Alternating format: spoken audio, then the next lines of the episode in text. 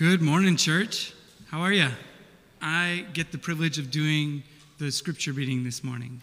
So uh, if you want to turn your Bibles, open up your Bible apps, or I think it might be on the screen, I don't know. Uh, but it's Mark 4 35 through 41. On that day, when evening had come, he said to them, Let us go across to the other side. And leaving the crowd, they took him with them in the boat, just as he was, and other boats were with them. And a great windstorm arose, and the waves were breaking into the boat, so that the boat was already filling.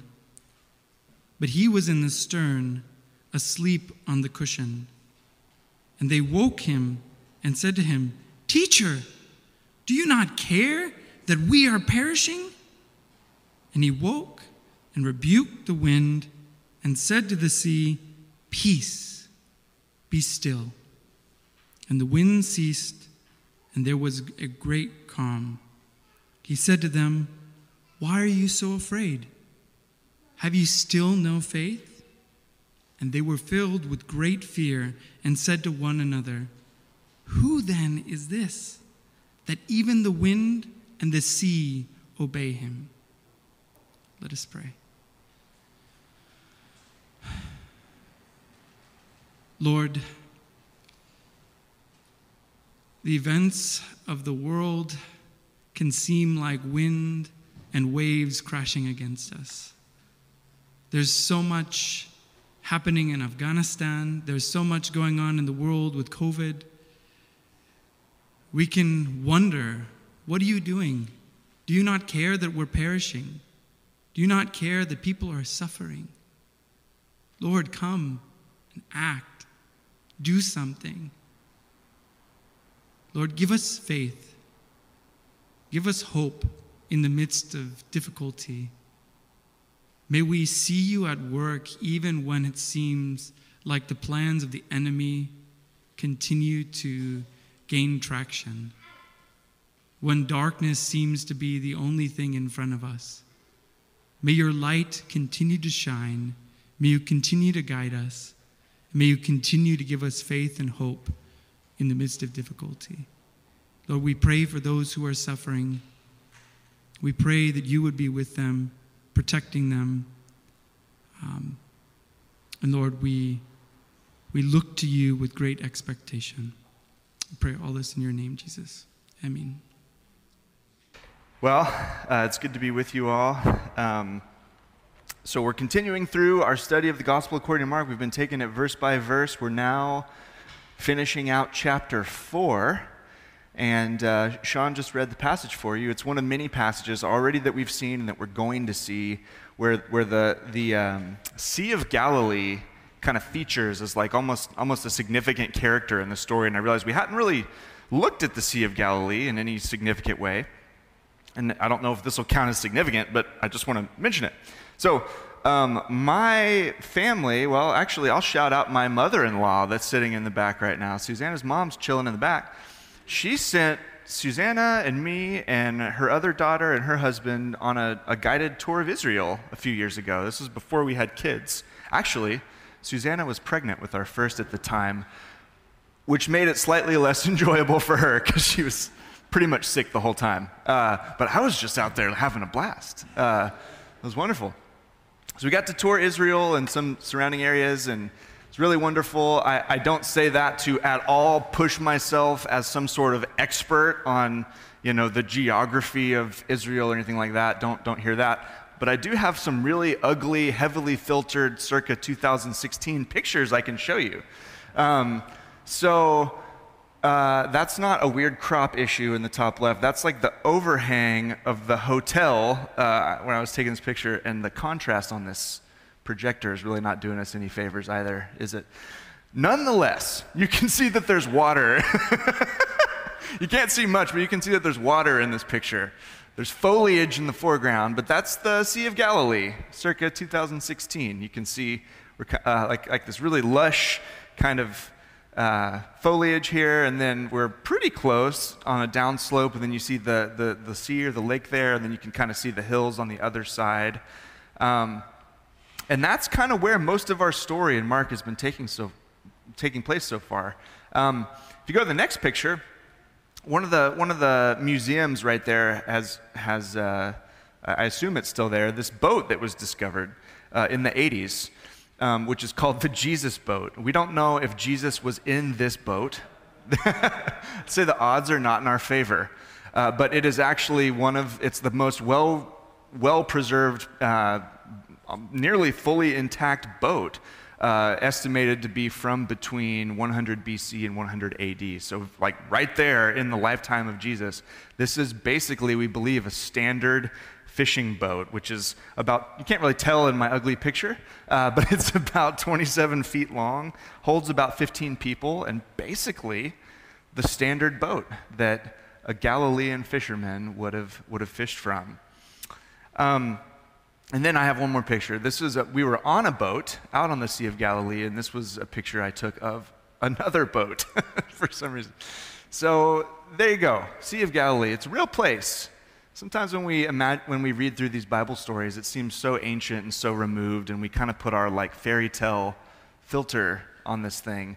But it's uh, real people. We believe these are real stories rooted in eyewitness accounts um, in real places that you can go and touch and smell and see.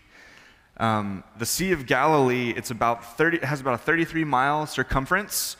Um, it's about 13 miles long and 8 miles wide, so that kind of gives you a sense of the scope. It's, it's not a huge body of water. We'd, sea might even be overstating it. You might just call it a lake. But nonetheless, um, it, it, features heavily in this part of Israel um, and, and in the Gospel of Mark. And one thing to note for today's story is that storms were regular. This, the, the fact that they encountered a storm was not some kind of freak accident or whatever. Um, the storms were very, very common out on this lake. Um, but nonetheless, the, the type of storm that came, that basically has the disciples panicking, fearing for their lives, must have been incredibly severe because you've basically got a group of largely fishermen. If you remember the 12 disciples, they're largely these kind of blue collar fishermen. Um, for them to be panicking the way they were having spent their whole lives fishing and out on these waters and in storms, this thing must have been crazy. My point is, seasoned boaters and fishermen are not like you and I when it comes to experiencing storms on the water. And I have this really funny story. Uh, in, in a previous life, I was a youth pastor, and I, I, I took, uh, we took a bunch of students uh, on a short term mission trip to Belize. And the last day of the trip, we were able to just kind of go and have a fun day with the kids. And, uh, and we, we basically took this, this boat out to do some, like, just uh, snorkeling out by this reef. And I kid you not, like, it was about a 15 minute boat ride to get where we were going. We had all our students, me and a couple other adult leaders, and a storm hit. I don't know if it was, you know, a standard Sea of Galilee type storm or not, but a storm hit. And like the clouds were getting darker and darker, wind was getting heavier and heavier, the rain was pelting us harder and harder. And I, as we kept getting, as I kept looking back and like seeing the shore kind of disappear, I was just getting more and more anxious. I was like, these kids' lives are in my hands right now. And like, things were getting crazy. Waves were started crashing over the boat, and I was like kind of freaking out. And I think, if I recall, my wife was with me as well. And we were looking at each other like, what are we doing? What are we doing? Should we turn around? Should we turn around? And the kids are starting to panic. Like kids are like hanging on to things with like for dear life. And it was, it was like the least pleasant piece of transportation I've ever been a part of in my entire life. But I will never forget just like turning around and seeing the driver of this boat just chilling. He maybe even had a cigarette. He was just like, he was just lounging. He's just getting us where we go. He does this every day. He did it every day. And that, and that actually did bring me quite a bit of comfort to see, okay, he's not freaking out, so we'll be fine. And sure enough, within a few minutes, the thing had passed on, and the rest of the day was lovely. Um, my point is, this storm that happens here in Mark chapter 4 is not that. The seasoned fishermen are not chilling with their cigarettes, you know, just like relaxing. They're bailing water out, expecting to die. expecting to die. And Sean read the story for you. It's a short one. They, they wake Jesus, they accuse him of being totally indifferent to their deaths. Like, you don't care about us, you're just sitting here sleeping. And uh, Jesus calms the storm, of course. It's kind of the classic Jesus story. And uh, it ends with a question. So that, that's the story. And I just, I just want to make, or, or I, I want to make three points that I think this story wants us uh, to walk away with. There may be others as well, but, but we'll have at least three today. First, I want to point out this story teaches us that our Savior is both weak and powerful. What do I mean by that? Keep listening. number two, number two, that our storms will come. And number three is that genuine rest is possible through the storms. So, first, our Savior is both weak and powerful. Did, is that heresy? Did I just uh, commit heresy? I don't, I don't think so. What I mean by Jesus is weak is that he's human. Jesus very human. This is another one of those stories that, that keeps us from, from kind of holding a, a Superman view of Jesus, where he was kind of impervious to human weakness, human need. He's asleep. And I think we can only assume that the fact that Jesus is sleeping is because he's been working hard. I mean, he's constantly in Mark so far, he's beginning to have these crowds pressing in on him all the time. He's teaching these large groups, he's, here, he's performing miracles, he's giving little object lessons to his disciples. They're traveling largely on foot, they're going out on these boats. It, it's, it's an intense life that they're leaving. And Jesus rested. Jesus rested. And the fact that Jesus rested, that he found the comfy seat, he found the pillow on the boat to rest his head, reminds us of a couple of things. First, first it's a reminder that Jesus is human. That's not, that's not something we fabricated. Um, you know, there's, there's this whole theological concept that Jesus fully God, fully man. Uh, he's human, he's divine, he's the God man. And it's really hard to keep those things in proper tension. Usually people end up falling off on one side of that ditch or falling into one of the ditches on either side of the road. They either overemphasize his divinity or overemphasize his humanity in a way that kind of negates the other. And this is just a reminder that, well, we're going to see them both in this passage right here. But, but this fact that he sleeps is a reminder that he is human. And Jesus had to rest like anyone else. Even Jesus got tired. So, a little theological reminder that Jesus could, didn't just supernaturally make himself not tired. He needed to rest, and so he did. But more than that, this, is a, this dignifies rest. This dignifies rest. And what I mean is that it reminds us that rest is a part of our good design. I don't know if you feel this way, but I, I, often feel like a good night of rest, which is hard to come by with two kids, so I think I'm more acutely aware of it right now but a good night of rest is like fun. it's like, it's so enjoyable.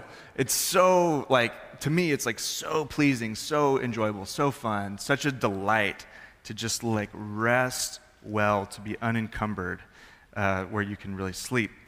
Um, it's good. It's not sinful to need rest, or else Jesus wouldn't have needed rest.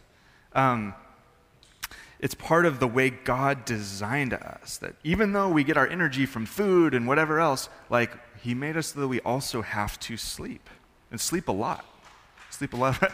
that's, yes, I agree, little man. It's good stuff. You'll come to see it that way one day. Um, but more than that, um, I, th- this reminds us that sleep and sleep and rest is not a weakness to be overcome. And I think that is increasingly how our sort of modern and postmodern culture is viewing sleep. It's viewed as almost this technological problem that we can overcome if we like, you know, have the right sleep techniques. Where if you, really, if you understand your body, you only need like two hours of sleep, and then you can function and and be more productive. Or if you just have the right chemical cocktail of caffeine and increasingly like speed, you know, prescribed speed, you can you can stay awake. Um, and sleep, re- tiredness is not a medical problem to be overcome. I mean, it can't, there, there are medical problems associated with sleep, of course. But on a basic level, sleep is natural, sleep is good, sleep is a gift. Jesus reminds us of that. This passage shows us Jesus slept. And that's important. It's important to note. He had human weakness. But in the very same passage, we get the flip side of that coin, which is that Jesus isn't only human who got weak, who got tired, but he's also divine and powerful.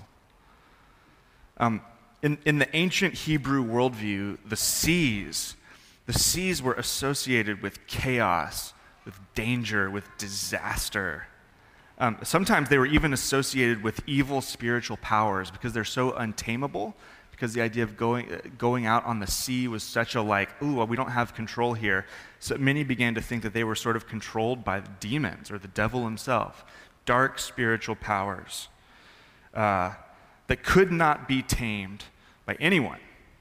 The sea was an imminent threat to anyone because it was untamable. Only God was believed to have power over the sea.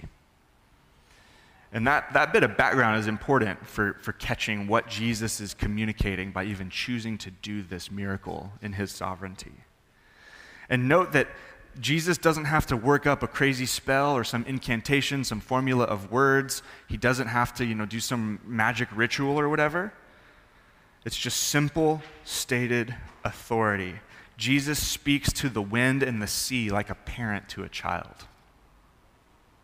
One commentator pointed out, she said that even though the disciples didn't, the wind and the sea knew the voice of their creator and master here. That's right on the same one who spoke their existence into being was now speaking from this little boat on this little lake. The same voice that had authority over them.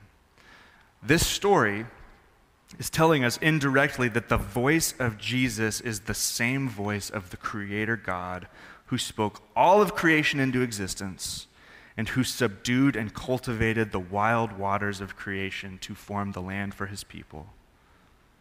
And we're probably also meant to think of the power of the same God who moved through Moses to part the Red Sea during the Exodus. That God is here, somehow sleeping in our midst. He's in our midst. He's in the flesh somehow. However, you work that out, that seems to be what's happening here. And I just want to pause and note like, this is one of those classic Christian stories. You know, everybody's heard it as a child or whatever. Plenty of people who aren't disciples of Jesus have heard this story. Oh, yeah, I heard that thing about Jesus calming the storm. We can get numb to the fact that this is a crazy claim. People don't have this power. And as Christians, we need to acknowledge that and recognize that. This is something amazing. If it weren't for these eyewitnesses who, and even the, the very family members of Jesus who saw and heard of these things who ended up believing that this man was God in the flesh to the point where they would lay down their lives to die for him because of these beliefs. You shouldn't believe that. I shouldn't believe that. You should believe it. But without the eyewitness, like th- this is not something that if you just hear on the news, man calm sea, that you should take at face value, right? This is a wild claim but it is the claim that the scriptures are making. I believe it. I want you to believe it about him. Um, and this is just another reminder that Jesus' miracles, they're, they're loaded with theological significance. All of them, really. They validate his teaching. So Jesus has lots of things to teach on. You read the Sermon on the Mount, he's giving us a whole new ethic for how to be a true human. Well, what gives you the authority, Jesus, to speak like that? These miracles, in part, do that. They say, No, this is the one who can calm the sea with his voice. So when he gives you an ethical teaching, you ought to listen, and vice versa. His teachings help us contextualize and understand what in the world is going on with these miracles. There's a beautiful interplay there. But that's enough about that. Jesus is divine and powerful, but he's also human and weak, and that is part of the good news and his glory. That's point number one. Point number two.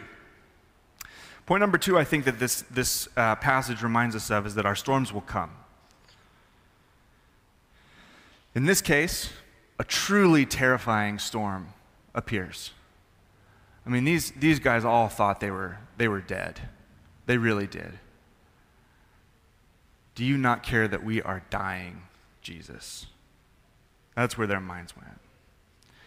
And this is a, a reminder to us, it's meant to be a reminder to us that we cannot avoid the storms. And on the most literal level, we live in a world full of actual storms, actual like natural disasters that wreak havoc in our world. Just recently, Haiti experienced the horrors of an earthquake and a hurricane back to back. Utterly heartbreaking and devastating. Um, we're told that the West Coast itself is due for a massive earthquake, right? Everybody heard that? That good piece of good news? Port- Portland might be underwater uh, anytime. This side of the fall, the whole world is, is this dangerous, this dangerous place. It's a groaning place. That's language that, that, that Paul puts to this. Creation is groaning for its restoration groaning.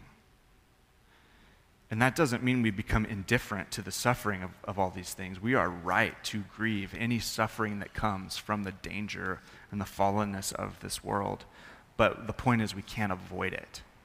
We think we're going to avoid being impacted by those things. We're, we're wrong. The Bible doesn't want us to think that way, it wants us to, to acknowledge and accept that reality. That's just literal storms, but I, I think it is fair to, to apply this, this text to bring this concept into our metaphorical storms as well, which is often where people go with this, and I think, I think it's right. The point is, tragedies of all kinds come for us. Our important plans get foiled. Death comes for us and for everyone we've ever loved at some point. Conflicts, controversies, losses, pains, we never know when they're going to strike, but this passage reminds us that they will strike. And the longer you're alive, the more of them you have to endure. And it's, it's not right. It's not the way things were supposed to be, but it is the world we live in nonetheless. And the disciples, they had a very human and recognizable reaction to the storm. We've already mentioned it. But they accuse Jesus of indifference toward their lives. Jesus, you don't care. You don't care what we're going through. And I'm assuming that most of us in this room have accused God of the same indifference at some point in the middle of, of some storm. If we've been following him long enough, at some point, this, I think this comes out of most of our mouths. And if our mouths don't have the courage to say it, it's in, it's in there. It's in there. You don't care. You don't care about what we're, what we're suffering. You don't care about what we're going through.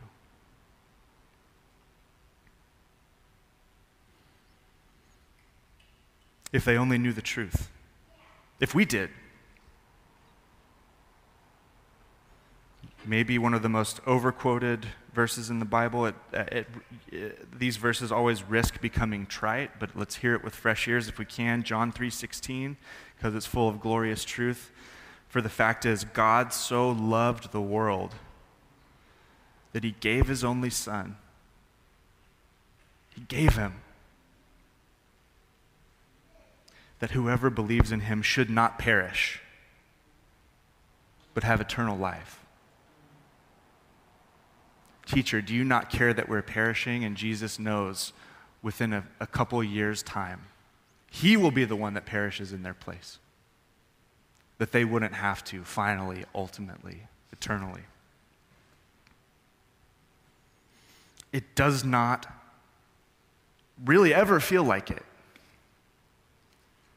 But we have to declare with what the scriptures declare that somehow in God's economy, however it works out, and I'm not going to pretend to know how it all works out, I'd be lying to you if I said that I did. But somehow in God's economy, the presence of danger and death and sickness and whatever other horrible thing you can think of in this life is not evidence that God doesn't care about you. It feels that way. It feels that way all the time for most of us when we're in the middle of these things. But this passage is saying that somehow that's not the case. That He cares more than any of us could actually even imagine. God the Father cares to the point of doing everything necessary, even giving himself, even giving him son, his son to undo that death. So that's number two. Our storms will come. It's not a fluke that they experience hardship. Again and again, Jesus is going to tell his disciples to expect life to be hard, both because they follow Jesus and for reasons that have nothing to do with Jesus, just because it's the sort of world we live in. That brings us to point number three, which I think is what this pa- another thing this passage teaches us is that genuine rest is possible through these storms.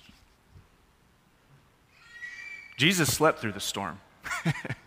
and I guess, I guess we're to assume that if the disciples hadn't panicked and woke him up, he would have just stayed asleep, which is pretty funny. And you imagine them, like him waking up later and like, Jesus, we just experienced the worst storm of our life. And he's like, oh, that's interesting. Good job. Thanks for keeping us afloat. Jesus was sleeping. You know, sleep is often a sign of trusting God. Psalm 4 8 Psalm 4:8 says, "In peace I will lie down and sleep. For you alone, O Lord, will make me dwell in safety." And I don't know if you ever experienced periods of like insomnia and like anxiety around sleep. I, have experienced a few. They usually have have uh, have come around like seasons where I've just been extremely anxious about different things. Some of them have been ministry related. Some of them have been family related. Um, but there have been periods where, for I haven't, it hasn't been super long term. It's, it's often usually around a month, at least in what I've experienced, where maybe I could, maybe it's just being unable to fall asleep. Maybe it's waking up at 2 a.m. and just feeling panicked and not being able to go back to sleep. Um, but I, have been, a, and you know, it could, for many people, it could just be a physical or, or whatever issue. But for me, these have always been, I've been acutely aware that, like, I am anxious about this thing. My mind is racing. And often it's just out of this refusal to trust God that the thing is going to be taken care of. So, I, I, it's so hard to sleep well when you're dealing with anxiety. And so the converse is true here. The fact that Jesus is asleep, even in the midst of this, just shows you what kind of faith and trust in the p- perfect plan of God he had. He could know. Today's not the day we're dying. I know, what my, I know, where, I know where we're going. I know what my ministry is going to, I know what's going to unfold. I can rest now. And there are, there are ways to misinterpret Jesus' actions by sleeping or even his words to them when he, he, he rebukes them. He says, Why are you afraid? Have you still no faith? We can misinterpret that.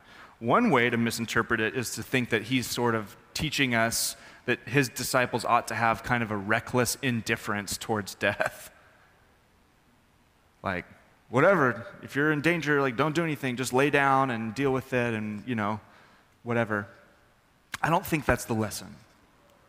I don't think we're meant to have a recklessness or an indifference toward our own lives or the lives of those around us.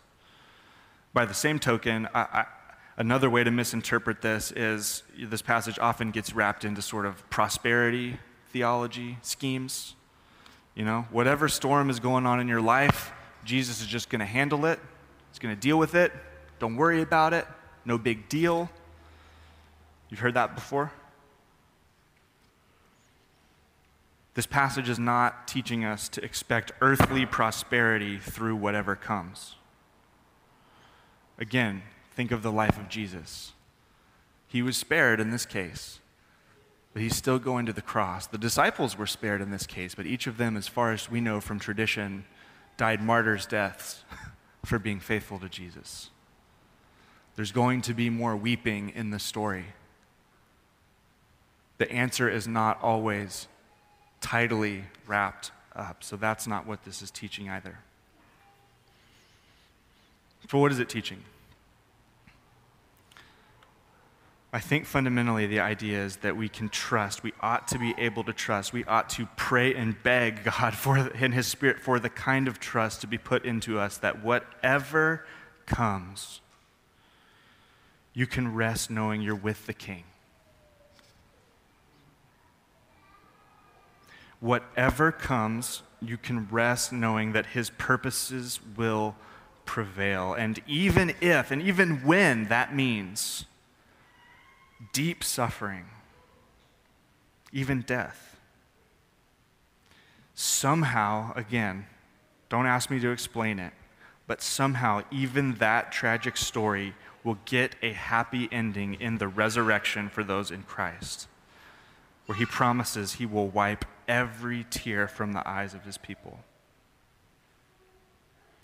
So, in the words of the Apostle Paul again, he says, he puts it this way to live is Christ, and to die is gain.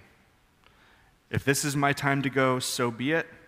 I know that I'll go get to be with, with the Father and all of his people. But if I'm to live another day, that's Christ. It's more opportunity to live with him and for him and to share and proclaim his good news.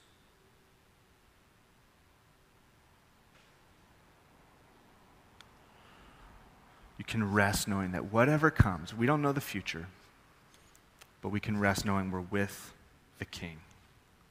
I think that's why he's on to them. Why are you so afraid? Have you still no faith in me? You're with me.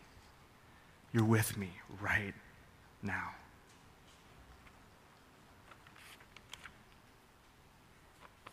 I don't think Jesus rebuked them because they wanted to survive but because they didn't trust the purposes of Jesus in the midst of the struggle.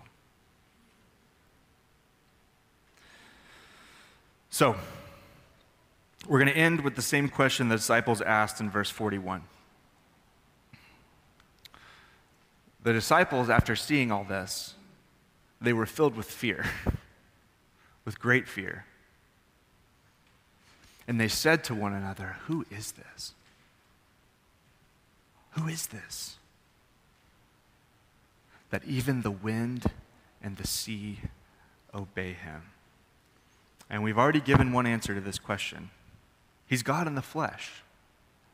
He's the only person that can speak to the waters and they obey.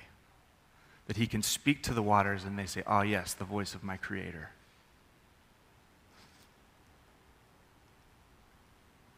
He's the Son of God. We could answer it other ways. There are lots of ways you could answer that question. You could say he's the Messiah. He's the long promised King of Israel in the world. He's the one who's bringing the kingdom. Say he's a divine teacher, he's a miracle worker. Things are true, if incomplete. But there's one other answer I think that this passage wants us to not miss, even though it's implicitly. A uh, few commentators helped me see this. I wasn't sharp enough to catch it on my first, first pass through this, but once I did, it stuck out as so profound.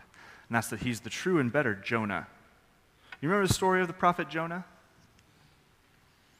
Jonah was this prophet who was given the task to, to, to take a message of repentance to the most evil empire, the most violent, oppressive people, uh, and specifically the capital of Nineveh people who were known for hanging the skins of their enemies on the wall, this evil, evil people. And he was supposed to go tell them to repent, that if they did repent, they could, mercy would be given. And Jonah didn't want to do it. And I think if, if you don't, if you can't acknowledge that you don't have a little bit of sympathy with Jonah there, I don't think you're being honest. Like, God, you want them to repent? You're going to provide them mercy? Them? And he refuses. And he goes the opposite direction. And he ends up on this boat. Remember the story? He ends up on a boat. What happens when they're on the boat? Anybody? Storm. Raging, raging storm. And where's Jonah? He's asleep. Jonah's asleep in the boat.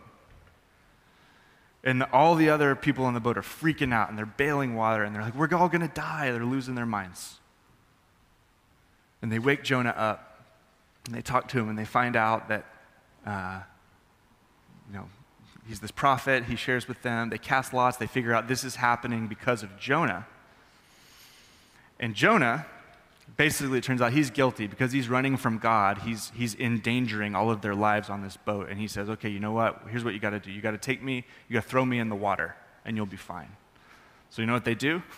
they say, okay.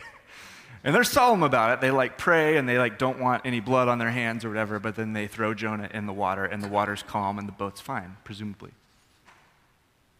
So most of the story is incredibly similar up until this point where Jonah is hurled into the sea. And Jesus isn't. Or is he? Not yet, but it's coming. This, I think this connection to the Jonah story is quite important because it reminds us that the, the time is going to come where Jesus is going to be thrown into the sea. Uh, but he's not going to be spared the way that Jonah was. Jonah's, Jonah was miraculously saved, this freak thing where this giant fish comes and swallows him up and preserves him, and he's, he's preserved quite literally by the hand of God. But Jesus, Jesus is going to be thrown to the cross. And though Jonah, Jonah's disobedient caused this storm, Jesus is the perfectly obedient one who gets thrown to the storm. He gets, he gets captured, he gets imprisoned, he gets beaten, he gets ultimately crucified. This public torture, public execution, the humiliation of hanging naked, bloody, with his ribs exposed. As Tim Keller put it, when he was on the cross, he was thrown willingly. That's the whole reason he came. Into the ultimate storm, under the ultimate waves, the waves of sin and death. And he didn't work it so that he would be spared. He took it all to the bitter end. He died to defeat death. And the promise that he gives us. The promise of the resurrection is that one day and this, this i mean this sounds like pie in the sky stuff. That's, that's, that's okay if it strikes you that way but it's why we believe what we believe. The promise of the resurrection is that one day every storm will finally be calmed. That's what we're hoping for. And if that's not true what else do we have? But if that man walked out of that tomb by the power of God, and he said, This is a foretaste of a day that's coming finally, when natural disasters are over and sin and violence and death is over, they all become distant memories in the new heavens and the new earth that Jesus is presiding over. When the hand of God will wipe every tear. Then there's hope. And if that's true, again, in the middle of these storms, it doesn't make them painless, it doesn't make them not excruciating, it doesn't mean we're not going to have deep, dark days, but it means we can trust that the answer, this is not happening because Jesus doesn't care that we're perishing. He perished for us, that we might never perish again one day.